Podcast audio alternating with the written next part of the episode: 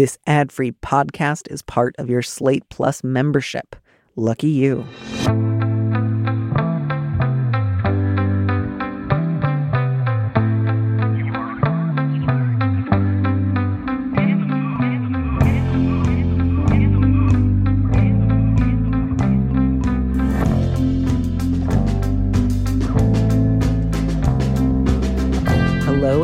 This mini episode of Big Mood, Little Mood. I'm your host, Danny M. Lavery, and this show is for you, our Plus subscribers.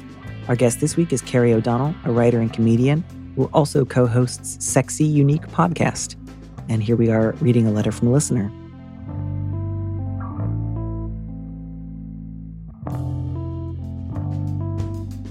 I think that is such a perfect note for our last letter Right. because I just think that's the exact right spirit for it. Would you mind reading it? Yes. Um, subject is name change blues. My aunt recently legally changed her first name because her birth name has gotten a very upsetting stereotype on the internet. I'm wondering, guessing what that is. I mean, read on. Yeah. It's going to go from pretty clear to extremely clear. She and I are not super close, but not for bad reasons. We live on opposite coasts and mostly rely on my parents to update me on her life and the lives of my other extended family. The tone that my parents had for telling me this was that it was very blank name, both in the this is something she would do way. I guess they think of her as fairly self centered, and in the this fits the stereotype pretty well, haha way. I'm trans, and my reaction to this news has basically been to accept it and move on with my life and to use her new name when talking about her to other folks. Not that I would do that a whole lot anyway, because in my mind, the reason why someone changes their name is completely up to them and shouldn't mean we shouldn't use it if we think it's a bad reason. My parents and the rest of my family accepted my transition really well and were really supportive. That being said, they keep calling my aunt by her birth name, which makes me slightly uncomfortable. Like, if she had come out as trans, they would definitely use her, a new name. But I guess this reason is not good enough, in quotes, for them. To be fair to them, I'm not entirely sure she doesn't want to be called by her birth name, but I have no idea what the situation is there, and I'm not sure what to do. Not talk about her until I see her next, and then can ask her directly, question mark, call her up out of the blue and ask her to chat with me about it, ask my parents what's going on. Wow. So I'm assuming that your aunt changed her name from Karen to some, Mhm. to something else. I think that's incredibly clear. Yes. um wow. I mean, I think this is an interesting question. Like this is an interesting background. And I, I think you as a trans person clearly have an experience and sensitivity to like dead naming and all and birth name, you know what I mean? So I think that, that this is like very I think it's showing how compassionate you are and like that you've had this experience and you get and you have other people that you know who've probably experienced this. Um so it's really interesting and i think the name is so loaded now and i can understand why someone would not want that especially if they sort of see themselves in that. Um but i don't know i think i don't know i think if you're like not that close with her like maybe just ask her directly. Like I, I feel like you can just be like hey what's the deal? You know what i mean? Like i feel like there's no i don't know if you really i don't hearing this i don't feel like there's a lot of high stakes in this considering you don't really have much of a relationship with her anyway. So maybe i would just be like in a cool like hey cool aunt uh what's going on? Want to talk to me about it right Yeah. I mean, you know, I, I also had some kind of like knee jerk reactions. Probably the first of which was like, I feel like if you're like a, a, a person named Karen who does not inhabit the stereotype, at most it's going to be like lightly annoying, but you're not going to feel like indicted by like a quick shorthand like way of referring to a certain degree of white entitlement. I had the same. I had the because I have like uh, yeah. I I know Karens who are they think it's funny, yeah, or just like have a good sense of humor about it. yeah, like no one's using it to say like literally all white women named Karen are like this, and so. But again, like even if it's just truly like, uh, you know, it kind of reminded me I never really liked this name, and now that it's got like this other history with it, uh, I'm gonna move on. That like again, like even if I think the reason is slightly dumb, I think I also probably want to land in the same place as the letter writer, which is just like your birth name should be a jumping off point, and if you do decide to change it later, people should you know roll with it. So, you know, yeah, I mean, I, I can also imagine possible backstories here. I don't want to fill that in too much because, like, uh, you know, I don't, I don't want to assume. But um, I hope, I hope she changed it to something that you know nothing weird ever gets attached to it again. And um, yeah, I think you can check in with your aunt if you'd like. Um, you can absolutely also do the classic thing with your parents of like, hey, I know you might think this is a little silly, uh, but you know, when you don't use her name, it reminds me of people who don't use my name. And so, like, you know, I hope you will consider genuinely trying. Uh, you know, feel free to like, especially if they're like slightly like liberal guilt types, like you can absolutely twist the knife a little bit and be like, now I know what you really think about trans people. Like, you have my full permission to give them a guilt trip. I think like not making it a joke, but just being like approaching it in a lighthearted way. But like definitely it sounds like it's making you uncomfortable. Like honor that and be like, look, I yeah, like be like, oh, would you like what you just said, like guilt them or just be like straight up this I don't like this. We should just call her what she wants to be called.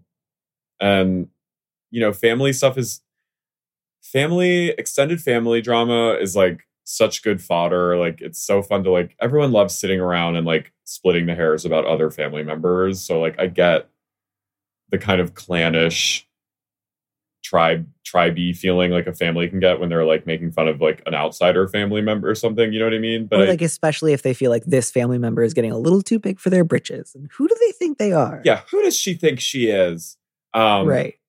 But it seems like this really bothers her, and I think obviously like if you have to laugh like d- don't do it in front of her to her parents i'm talking about this person's parents um but don't make fun of her but i think i think you're right to be like let's just call her what she wants to be called there's nothing there's not it's not a big deal like let's just yeah. let's just do it it's easier than saying karen because then if you if you keep saying karen it's probably going to make you laugh because you're thinking about all the connotations it has so like maybe make it easier for all of us and just call her which this other name and then we won't we'll just stop thinking about that. Yeah. Yeah. And, you know, I, I the letter writer says, I'm not entirely sure she doesn't want to be called by her birth name. Oh. So it doesn't sound like there's ever been like a direct convert. Like this is maybe something they've heard through telephone. But again, I think it would be absolutely fine, even if you're not super close with this aunt. Like you can absolutely just check in and be like, hey, wanted to make sure like what the story was there. Cause it would be a little weird if she legally changed her name, but wanted everyone to still call her Karen maybe it's not unheard of and i suppose it's possible that she only wants to change it with new people and is fine with her family or whatever but you can find this out it's not that weird to call go ahead and call like i think one of the things that can be strange about something like this is you start to realize like oh i'm an adult now. I don't actually have to have my relationship with all my relatives mediated through my parents but i don't necessarily want to be besties with anyone. But you can absolutely call find out. It doesn't have to get to the level of like a huge fight with everybody but by all means if she has changed her name and she wants people to call her by her new name and everyone's being kind of a dillweed about it, you know, you can be in her corner and encourage them not to be. And like, hopefully she didn't change it to something that she'll have to change it again. Like, hopefully she didn't go from Karen to Missy Ann.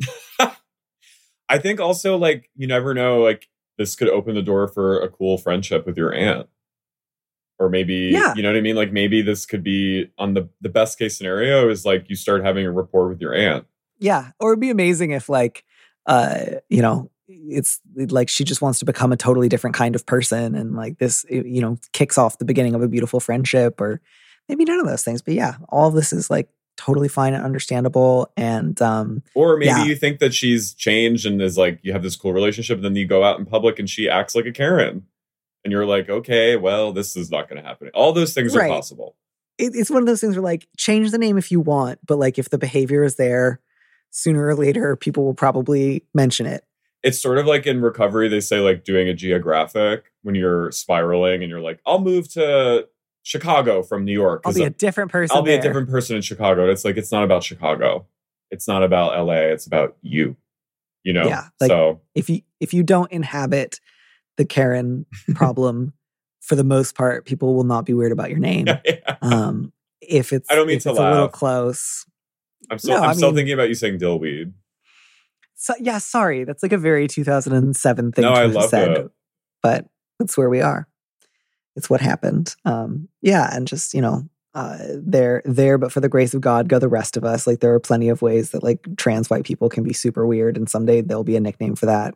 oh, there, I, there, there was a lot of stuff about like Aidens a few years back. I think that's definitely a a, a thing. Aidens. Um, yeah, that has like a certain connection to a type of like white trans masculinity Mm. um, that can ultimately be seen as sort of like either like a bit cringy, a bit needy, or a bit do- like attempting to be domineering. Um, that Is I it like think is- related to genderqueer a little? Uh, it's not exactly. I think it has more to do with a sort of like a desire to assimilate um, into like I don't know, not necessarily the army, but kind of the army. Like yeah, but yeah, certainly like a desire to be seen both as like exceptionally gentle and incapable of like you know uh, shoving others around, but then also like you know you got to respect my my manliness on my men's health cover or whatever. Yeah, I think. I mean, I feel like I with gays, like there's a there's a certain category of insta gays who sort of they're safe for their family safe. You know what I mean? Mhm. Like they're they're accessible to like straight people can be like, oh, I get it. Mhm. You know, which is also, I guess, the gay Aidens, the gay Yeah. the Gaydens.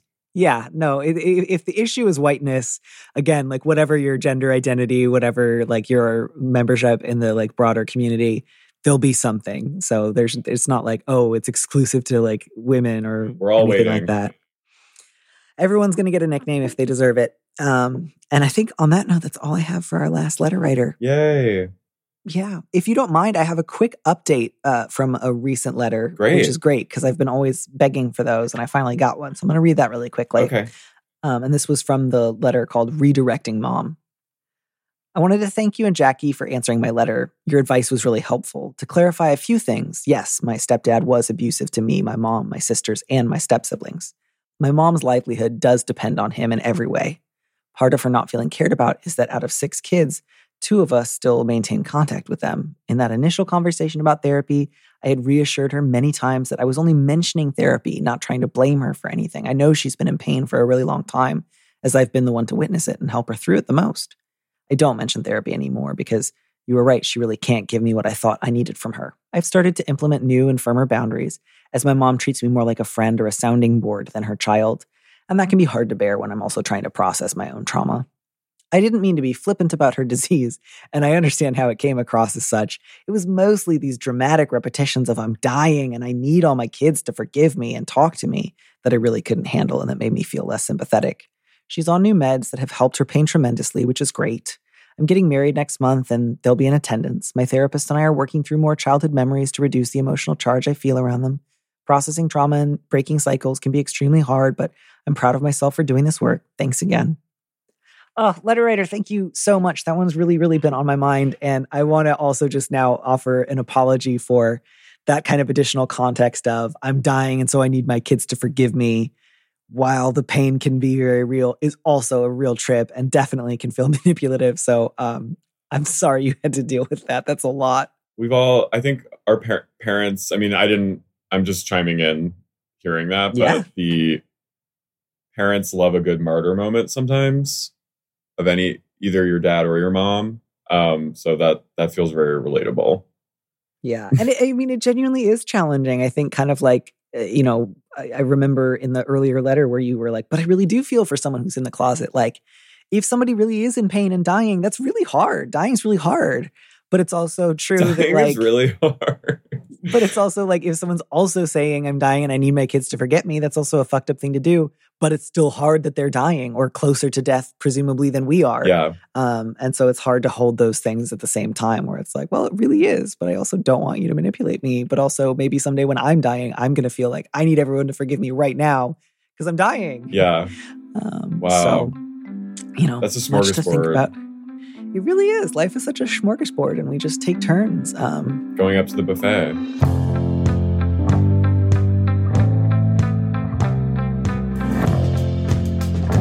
Thank you for joining us on Big Mood, Little Mood with me, Danny Lavery. Our producer is Phil Surkis, who also composed our theme music. Don't miss an episode of the show. Head to slate.com slash mood to sign up to subscribe or hit the subscribe button on whatever platform you're using right now. Thanks. Also, if you can, please leave us a review on Apple Podcasts. We'd love to know what you think. If you want more Big Mood, Little Mood, you should join Slate Plus, Slate's membership program. Members get an extra episode of Big Mood, Little Mood every Friday, and you'll get to hear more advice and conversations with a guest. And as a Slate Plus member, you'll also be supporting the show. Go to slate.com forward slash mood plus to sign up. It's just $1 for your first month. If you'd like me to read your letter on the show, maybe you need a little advice, maybe some big advice, head to slate.com slash mood to find our Big Mood, Little Mood listener question form, or find a link in the description on the platform you're using right now. Thanks for listening.